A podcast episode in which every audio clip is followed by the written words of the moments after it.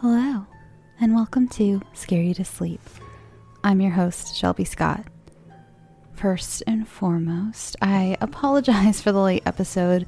Second of all, yesterday, May 30th, was the one year anniversary of the show. I mean, it took me an entire month to come out with a second episode after that, but still, the fact that I'm speaking to any of you right now is incredible. You guys, I spoke into the wrong side of the mic for like the first three episodes, and you guys still came back. Some of you have genuinely been with me since day one, and just recently I heard from one of you, and I am so sorry. I cannot for the life of me remember who it was, but I just heard from someone who said that they listened from the first episode and they were anticipating because it was the Omail Swamp tour and it was part one and part two. And they were anticipating part two coming out. And I was like, I thought only family and friends uh, listened during that first episode. And it wasn't, it was like some of you are just stuck with me. And I'm sorry, I'm just rambling. I'm really tired. I had a really long two days at work and I'm just so, uh, I'm like overwhelmed by how amazingly, like, just how amazing this past year has been, basically it's all because of you guys. It's all because of everyone who is listening right now. And I seriously, like, I, I can't tell you enough how grateful I am for all of you for being here. And now I'm getting emotional. Oh my God. Let's move on. You guys didn't come here to listen to me cry. Anyway, so, but as a one year anniversary gift to all of you, this episode is ad free. So you don't need to, all the skippers, you know, give your thumbs a rest because you don't need to skip anything. This week is filled with some very mischievous characters indeed, some out for revenge, some being led astray, and some just straight up evil. Before we begin, I just wanted to say a quick hello to all of my listeners who are currently working the night shift. I've heard from quite a few of you lately, and I'm so glad I can help you pass the time. I hope work goes by quickly, and I hope you all got some good sleep in during the day. Let's start off tonight's episode with a little revenge story told from a point of view we don't often get. Vanessa Kennedy sent us that great haunted house story from a couple weeks ago, and she's back with a ghostly monologue.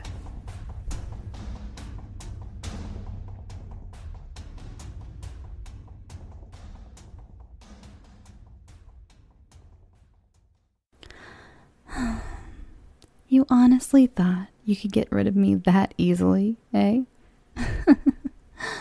well, it wasn't that easy for you, was it?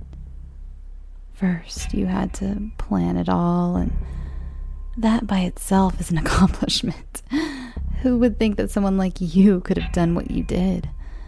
Then you had to make sure everything was in place and went off without a hitch. And from what I've seen, it did. My corpse is proof of that. You honestly thought you could go on living and pretend I never existed?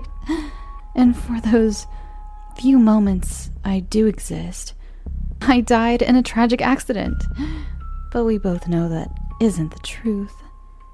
It was no accident. Well, you go on, enjoying life. But let me remind you that a little thing like death won't be stopping me. Honey, yes, you did just see that. The door did open by itself. Yes, blame it on the glass in your hand. It is good to know that some things haven't changed. Oh, what was that?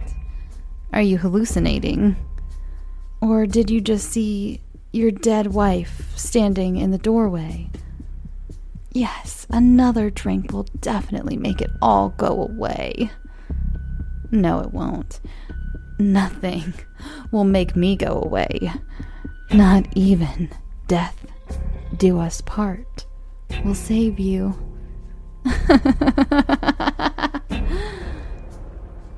oh, what do we have here? Is that a new tucked in shirt? Does someone have a date? does she know what you did? And does she know that I'm still here? well, she is a far cry from the tall bottles you usually bring home. She is actually a tall glass of water in a pretty pink dress. How refreshing for you. But did you forget that I'm still here? Mm. Well, let me give you a little reminder. Shall we? Don't mind me. It is still my house, after all. I don't really care about the trollop at the table, and I don't really care about you, but I'm just bored. Who knew how much time you have once you're dead? Don't worry, I won't cause too much mischief. Just enough to cause a little mayhem? mayhem. Don't you know that this is a fire hazard? Leaving pots simmering on an open flame? What if, I don't know, somehow the heat got turned up? Oops, there goes dinner. don't worry, it is salvageable if you act quickly. Hmm, what now? Oh, you picked up a klutz. Oh no, she just spilt wine all over her dress. She knows where the bathroom is? It will take more than that to get that stain out, sweetie.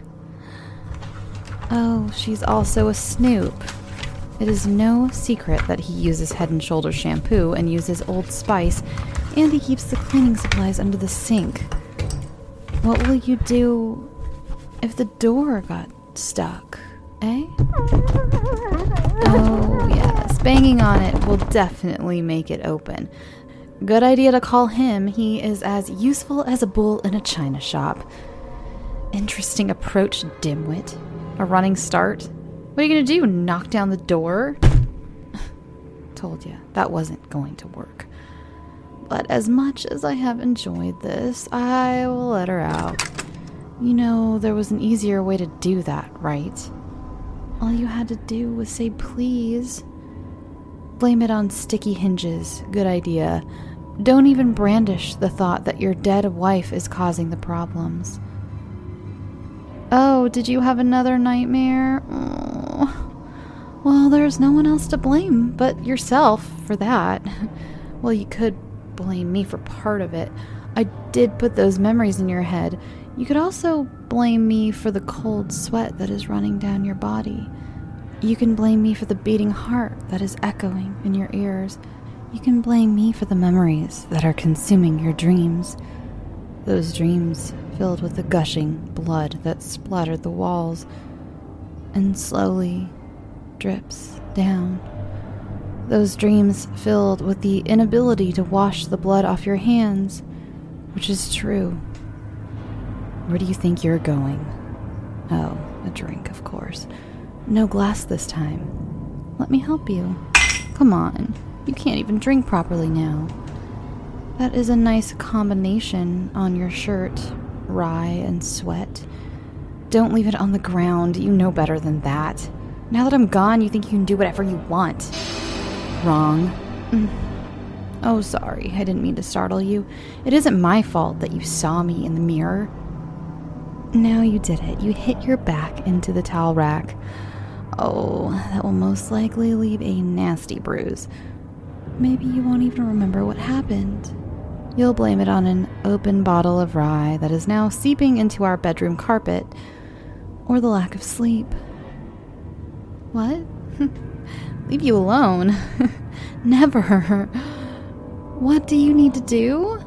Well, first off, you shouldn't have murdered me. Speaking of me, am I still here? Somewhere in this house? Or did you plan that too? How to dispose of a body? That, I would think, would be the tricky part. Good boy, off to bed. Now that you have had your bottle, you can go back to dreamland. Sweet dreams! Do you remember when we used to take showers together? Those were the days. And thanks to you, we will never, ever have that again. Well, so to speak. Can you still feel my touch? Do you know that I am here with you? How about I tell you I am here? Shall we? Why are you so afraid? Before you thought it was romantic how I drew notes in the steam. You weren't even a believer when I was alive, so why would you be now? Gripping your head won't make the memories go away. Trust me. I've tried to get the memory of your murderous glare out of my head. The memory of my blood slithering and spurting out from my open wounds is something that is hard to forget. You remember, right? You were there. Oh, how the blood pooled on the ground. How it squished and popped under your boots. Oh, that is a little bit of blood. How do you like showering in blood? That got the heart going, didn't it? Don't worry. The water is fine. You can blame it on the corroding copper pipes. Oh, be careful, the floor is slippery. Told you that you should always put a towel down. I don't really care if you're alright or not. As long as you aren't dead, I don't care. If you die, well, who else is there for me to torment? Where are we going? The last time we did this, one of us never came back. What do we have here? A suitcase? Are you running away? Honey, you can't run away from your problems. Easy. Keep your eyes on the road. Don't mind me playing with the radio. God, you used to hate this part of the road. No radio signal. We go. Wasn't this the song that was playing when we took our little trip? Jeez, if you didn't like the song, all you had to do was say turn it off. You still haven't told me where we are going. I'm having deja vu. I asked you last time, and once again, you didn't answer me. You aren't going anywhere until you answer me. Hey, where do you think you're going? The engine is fine. Why do I even bother? Don't you love this song? Hey, that is enough of that. Swearing at me won't get the results you want. There. There you go. It works. Stop fiddling with the radio. One of these days, you're going to break it. And you aren't shutting off my song. Now, do you believe me? No, you aren't going crazy. Well, no, you aren't crazy. You're just haunted. Um, there is a law against that. Don't do that. Well, I can't stop you from drinking, but I can maybe switch what you are drinking. That wasn't rye, was it? Isn't the scenery beautiful? The trees and the fields. Now, the broken glass on the highway. you are like a child when things don't go your way. You throw a tantrum. Uh, is that. Is that what happened that night? Did I do something that made you go on your murderous rampage? Was murdering me the only option? You could have divorced me, you know. What happened? What happened to the lovely man that I married? I know you are still in there somewhere, but you aren't the same person anymore. Neither am I. You made sure of that. Now, you are a murderer. And I, well, a ghost. I know that you still remember that night. I know that you couldn't stop shaking afterward as the adrenaline washed out of your system, as my blank eyes stared up at you from the floor. All at once, that anger you had melted away, and I was gone. But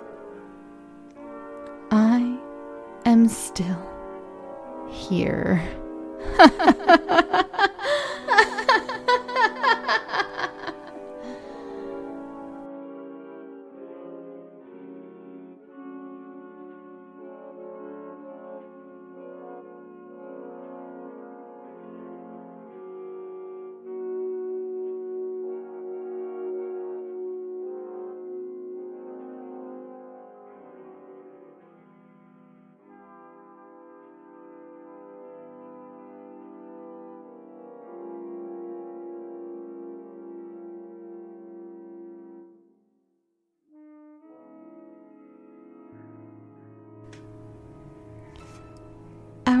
story is by Reddit user Terrifying Tales, and it's called My Imaginary Friend.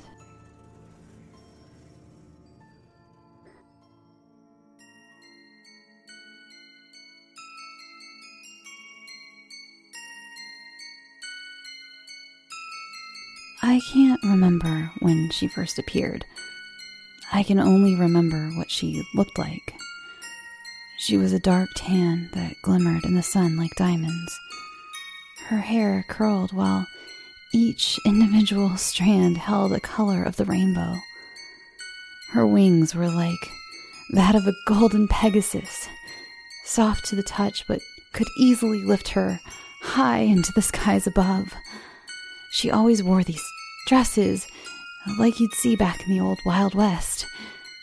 Always brown, though, which contrasted with her otherwise otherworldly appearance. I never knew why, and she'd never talk about it, but it was unnerving, to say the least. The thing is, her hair wasn't real. It was a wig from my dress up collection, as were her wings. I gave her the wig to hide her tangled, dirty blonde hair. The wings to hide the scars still bleeding upon her back.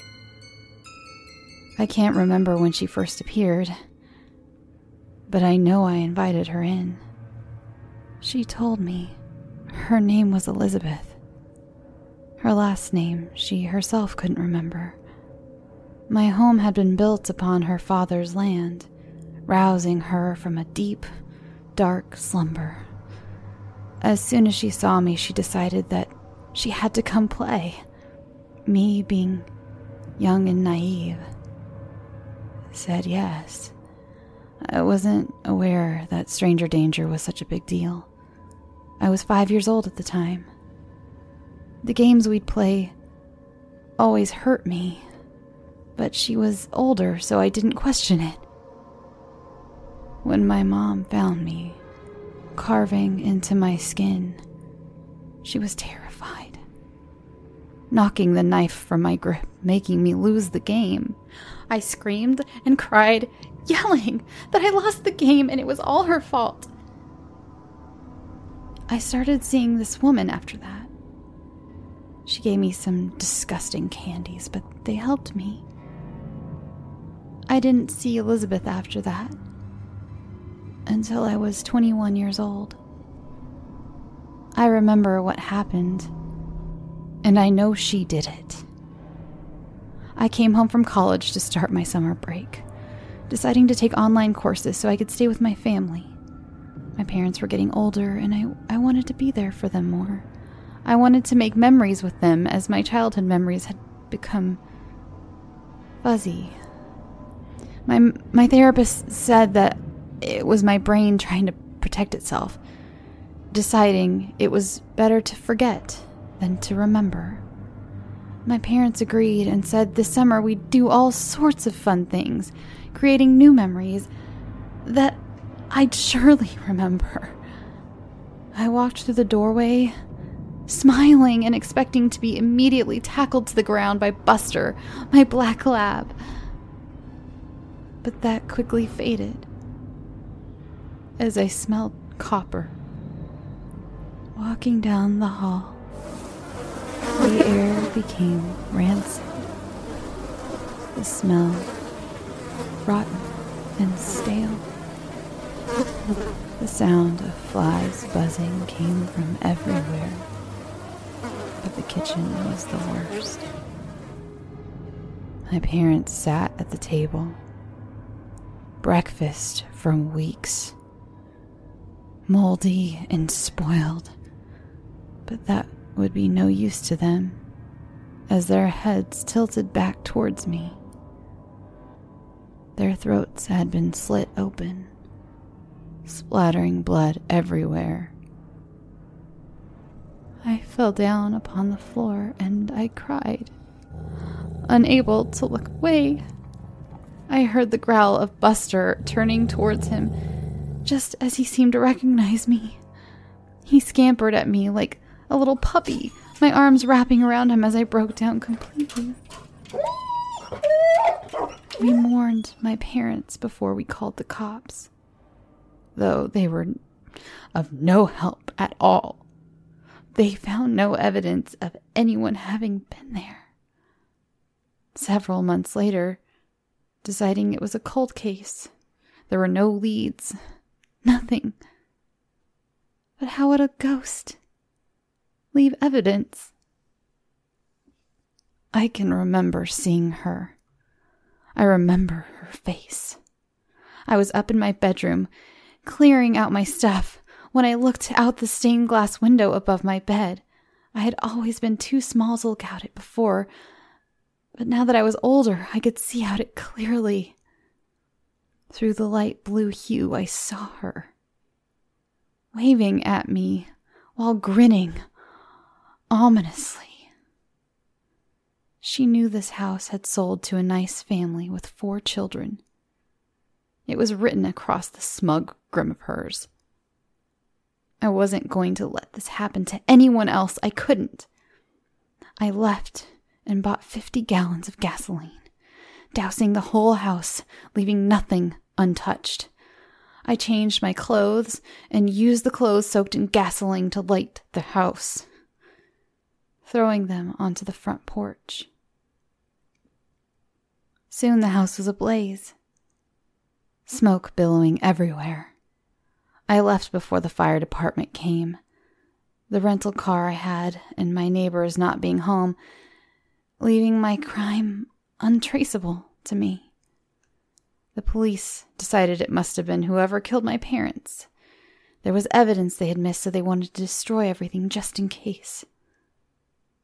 I claimed the insurance money and moved across the states to upstate New York, thinking the worst was behind me. That was until a lady approached me, telling me she knew of Elizabeth. Elizabeth was a demon. I wasn't the first to experience her games and love of death. Her dress was brown from the dried blood of her own parents all those she had come to sharing that fate as well. I decided to take her up on the offer, joining the support group for survivors. I can't remember when I wrote this, but I know she's still here. Elizabeth is still out there, still pretending to be an imaginary friend. Please get help should your child tell you that they see her. Don't wait until she hurts them. I pray that you won't suffer like I did, but I'm sure I won't be her last victim. You may not believe me, but this is your choice. Your fault if you don't listen. You may not believe, but you will. Oh, you will.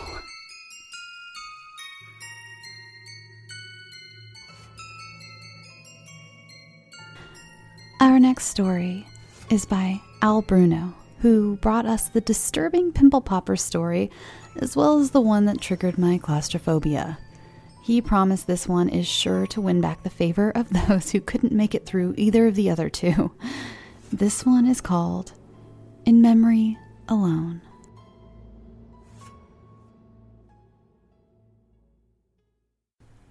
Nineteen ninety two. Are you just going to sulk or do you want to dance? She stood before him with her hand outstretched. It was the homecoming dance, and Andy had spent most of it standing against the wall, trying to work up the nerve to do something, anything. But as always, the sickening certainty that lived in his gut that told him he simply didn't belong anywhere sabotaged him. But wasn't it true? He was too plain for the cool kids, too dumb for the smart kids, and too timid for the troublemakers. He walked through the halls like a phantom. Even the teachers had trouble remembering his name. Now, here it was, senior year, and he had nothing to show for it. Not a single one of those glorious high school memories every adult in movie had promised. Andy's father had suggested he go stag to the homecoming to at least try and mingle.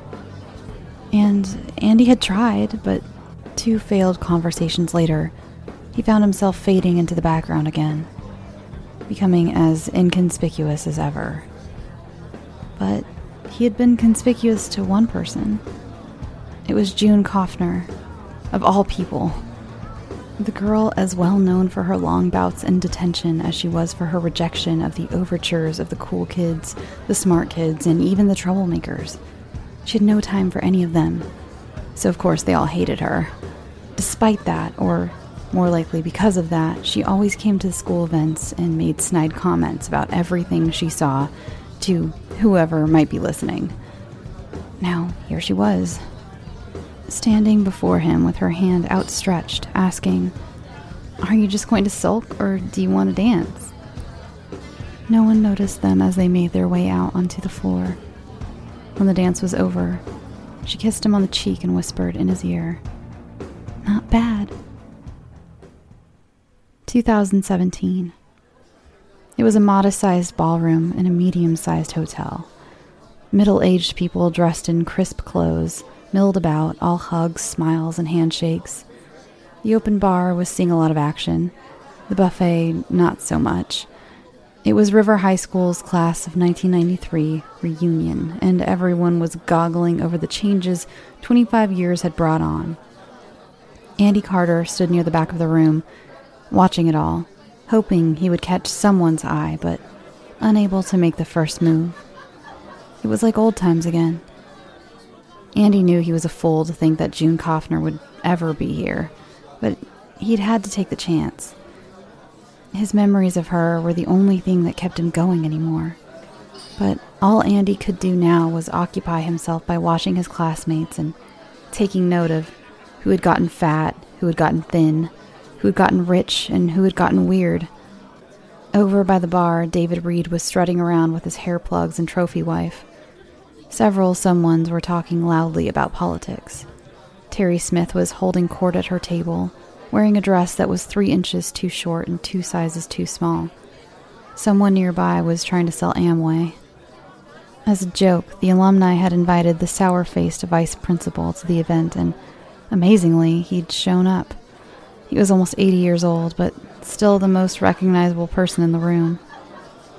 For a moment, Andy was sure he had seen Mr. Martinoli notice him, but no.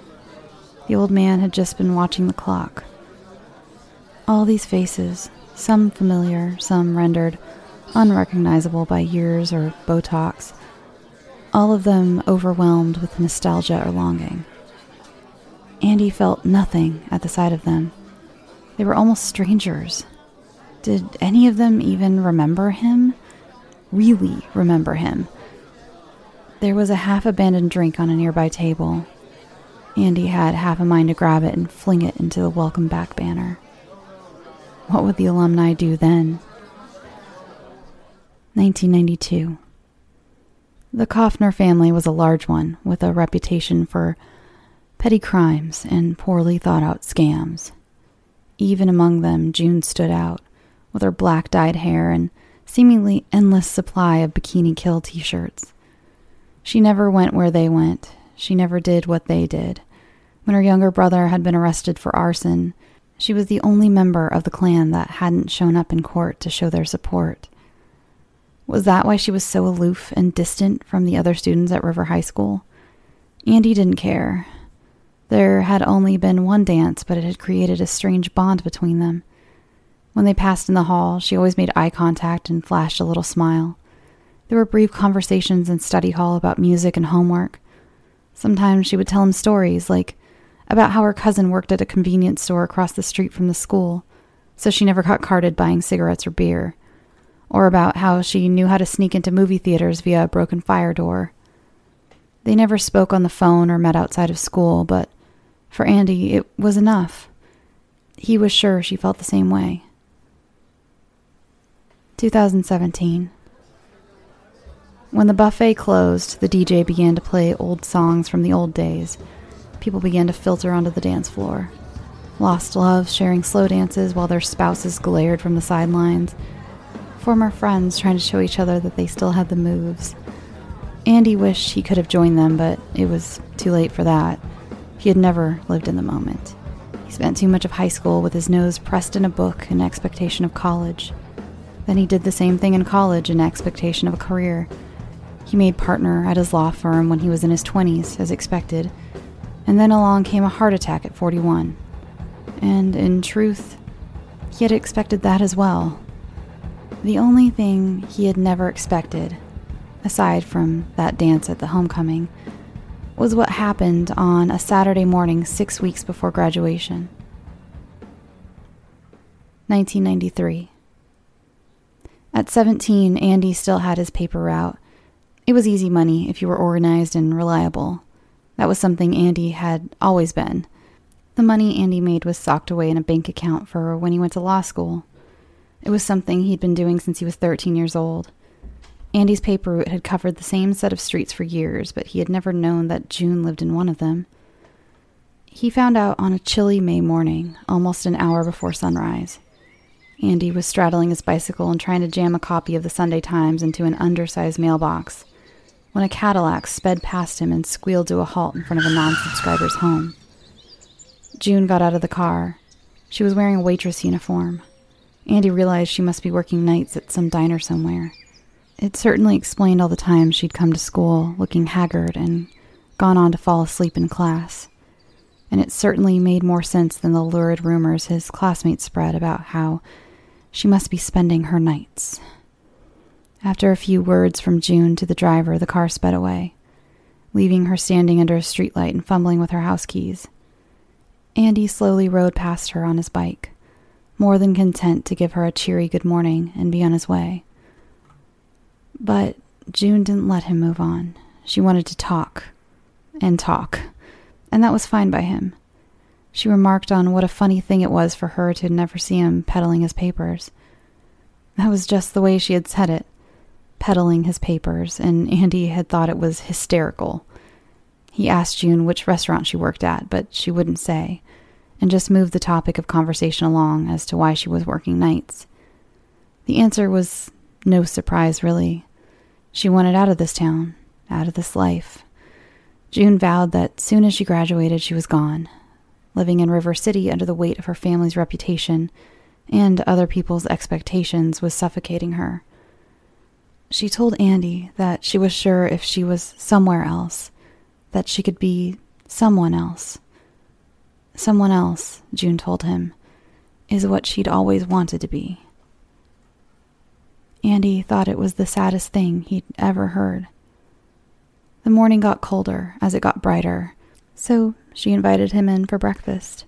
She warned him that all she had to offer was soda and Pop Tarts, but that was fine. The kitchen table was cluttered and the little house was empty. June told him that her father had skipped out years ago. Her mother was staying at a friend's house and her brother wouldn't be eligible for parole for five more years.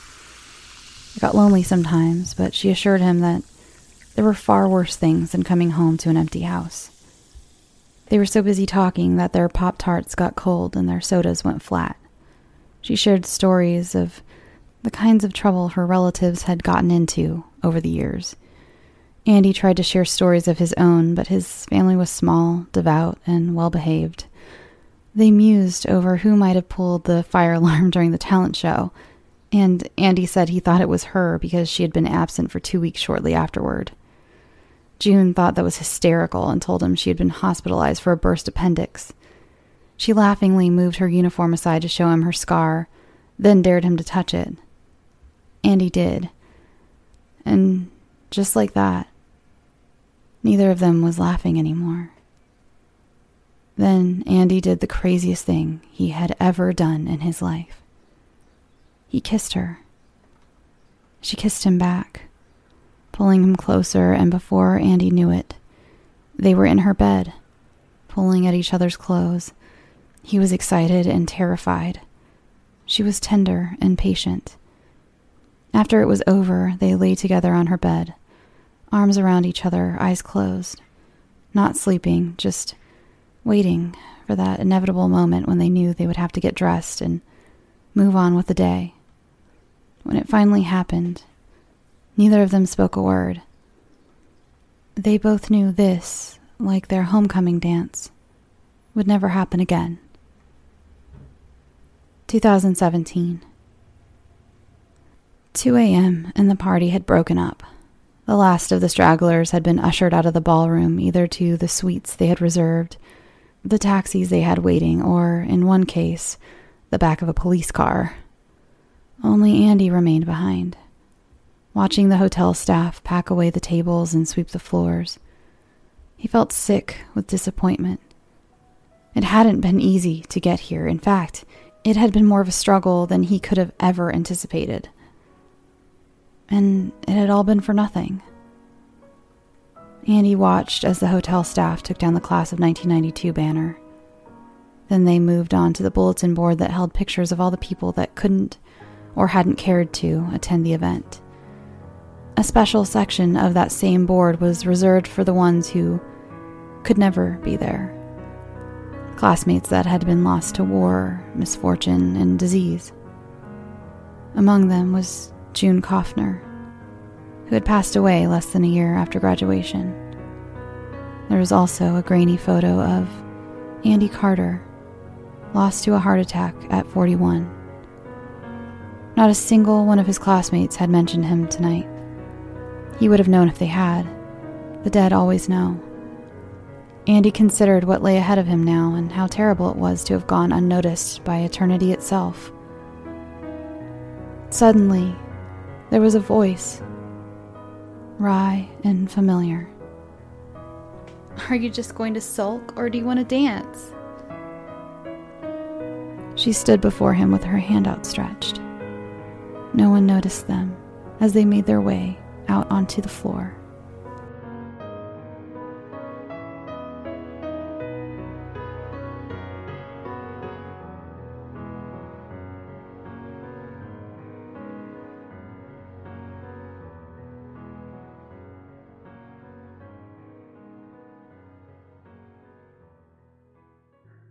Our last story seemed fitting to leave you with as you drift off to sleep. This is Confessions of a Dreamer by Arot Siv La.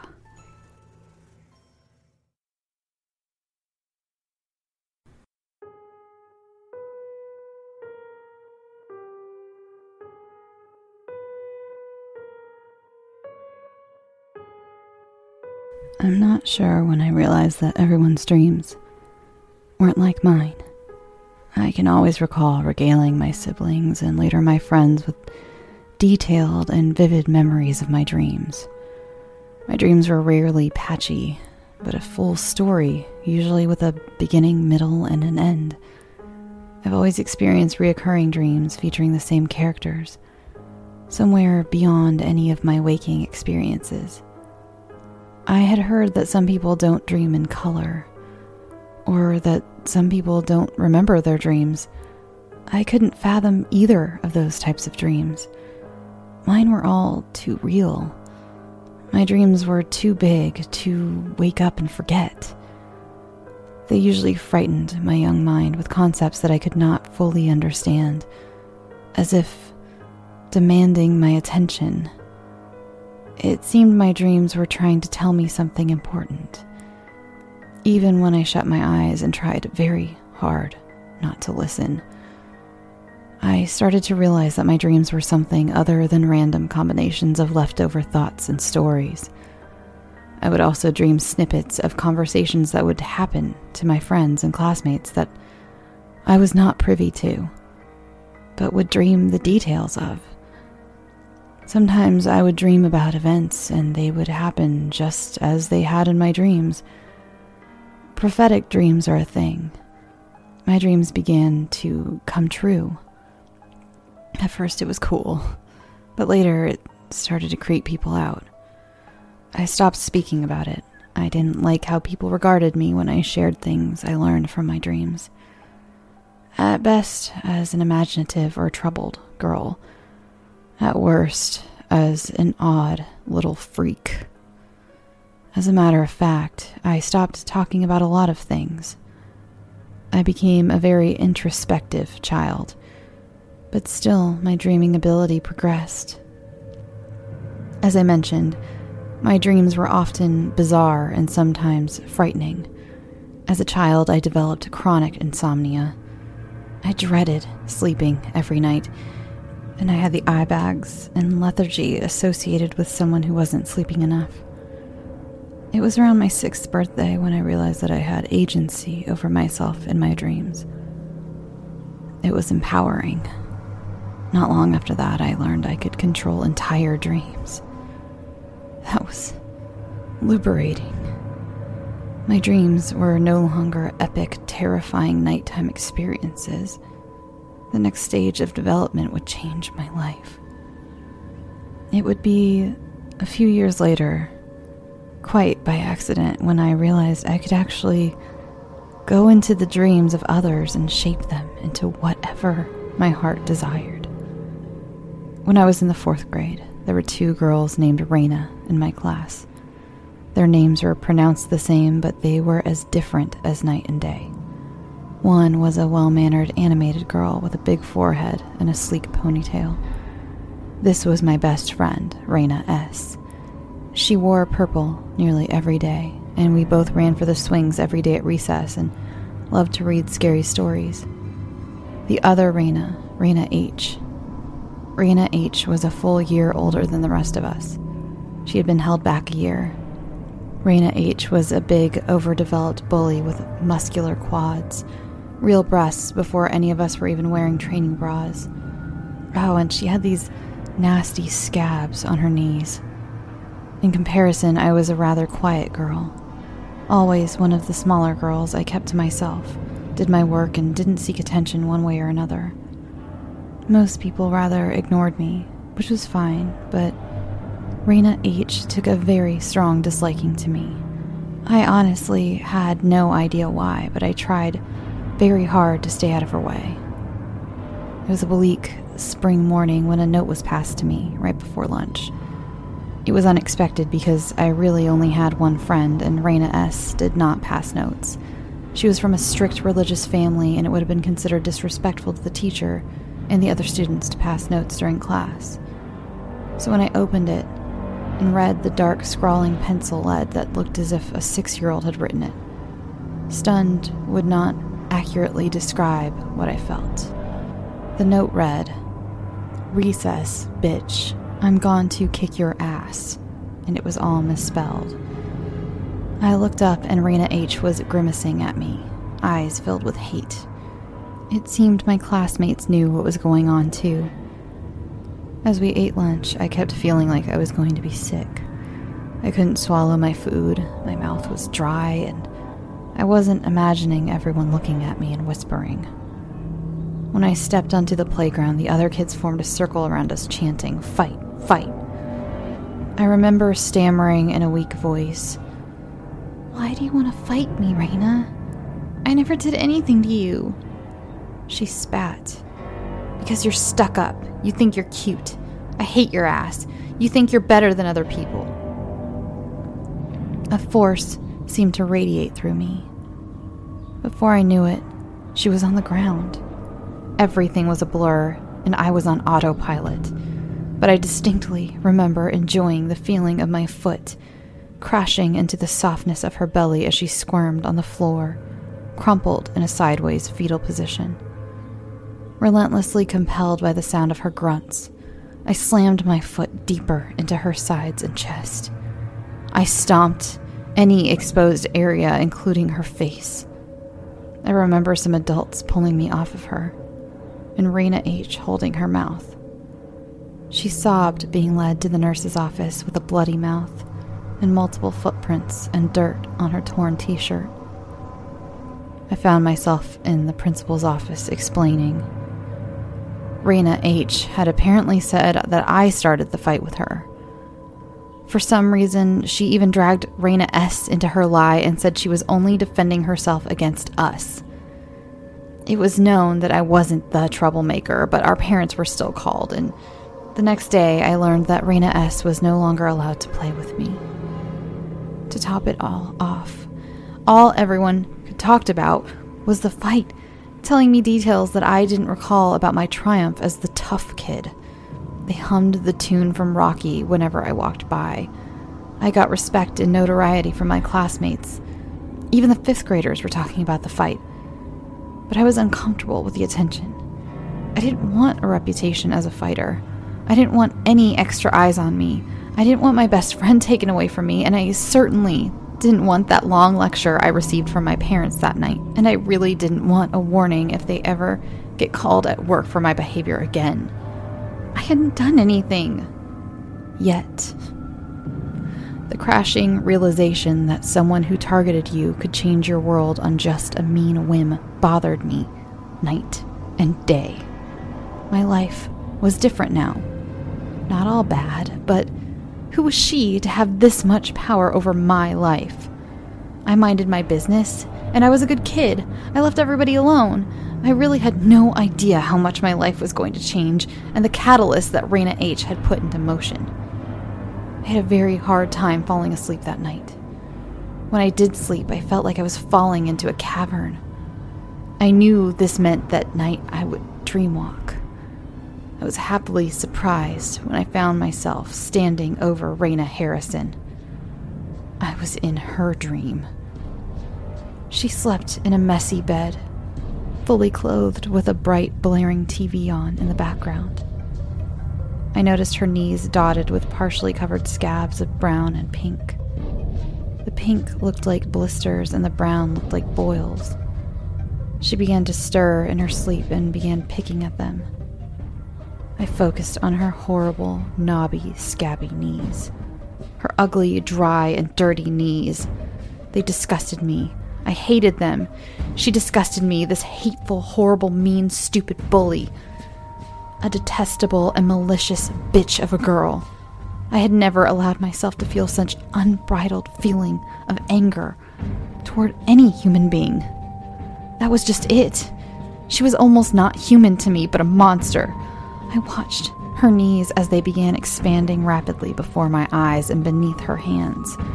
I watched as her eyes opened suddenly and grew wide with fear. The pus filled tentacles began extending from her knees.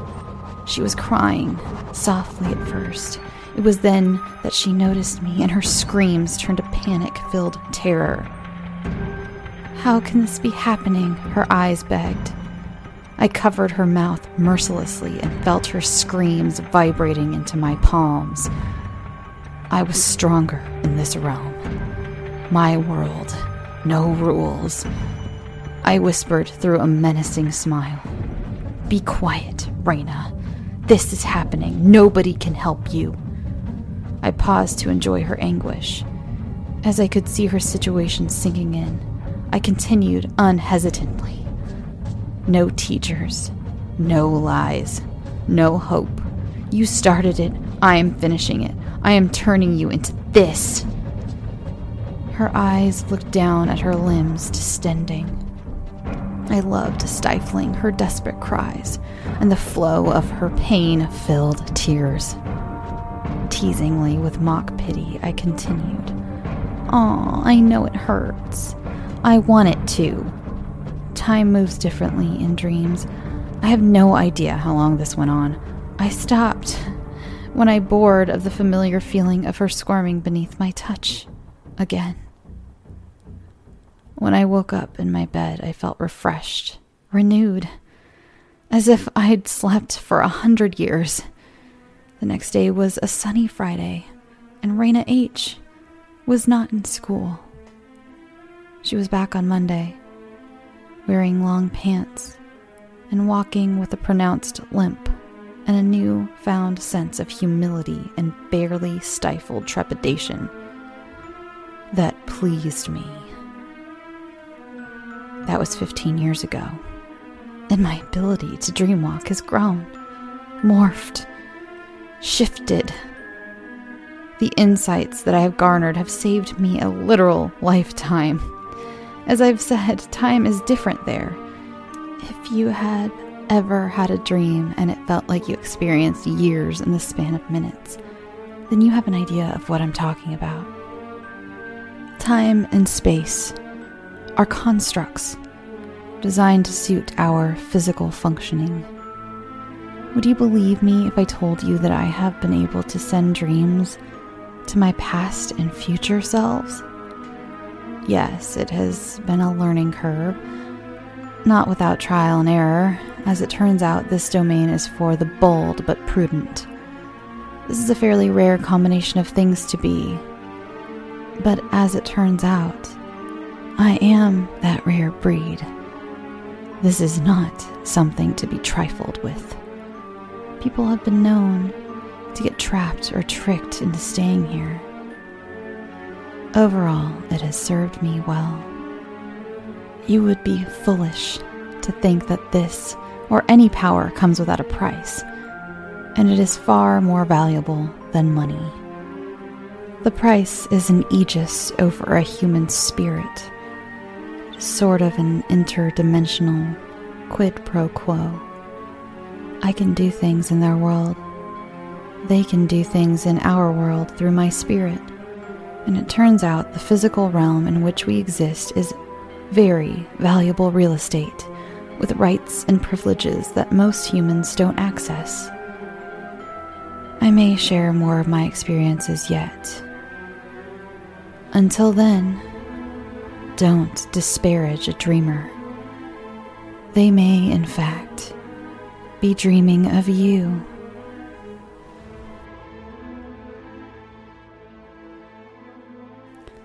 Thanks for listening. In fact, thanks for listening for a whole year.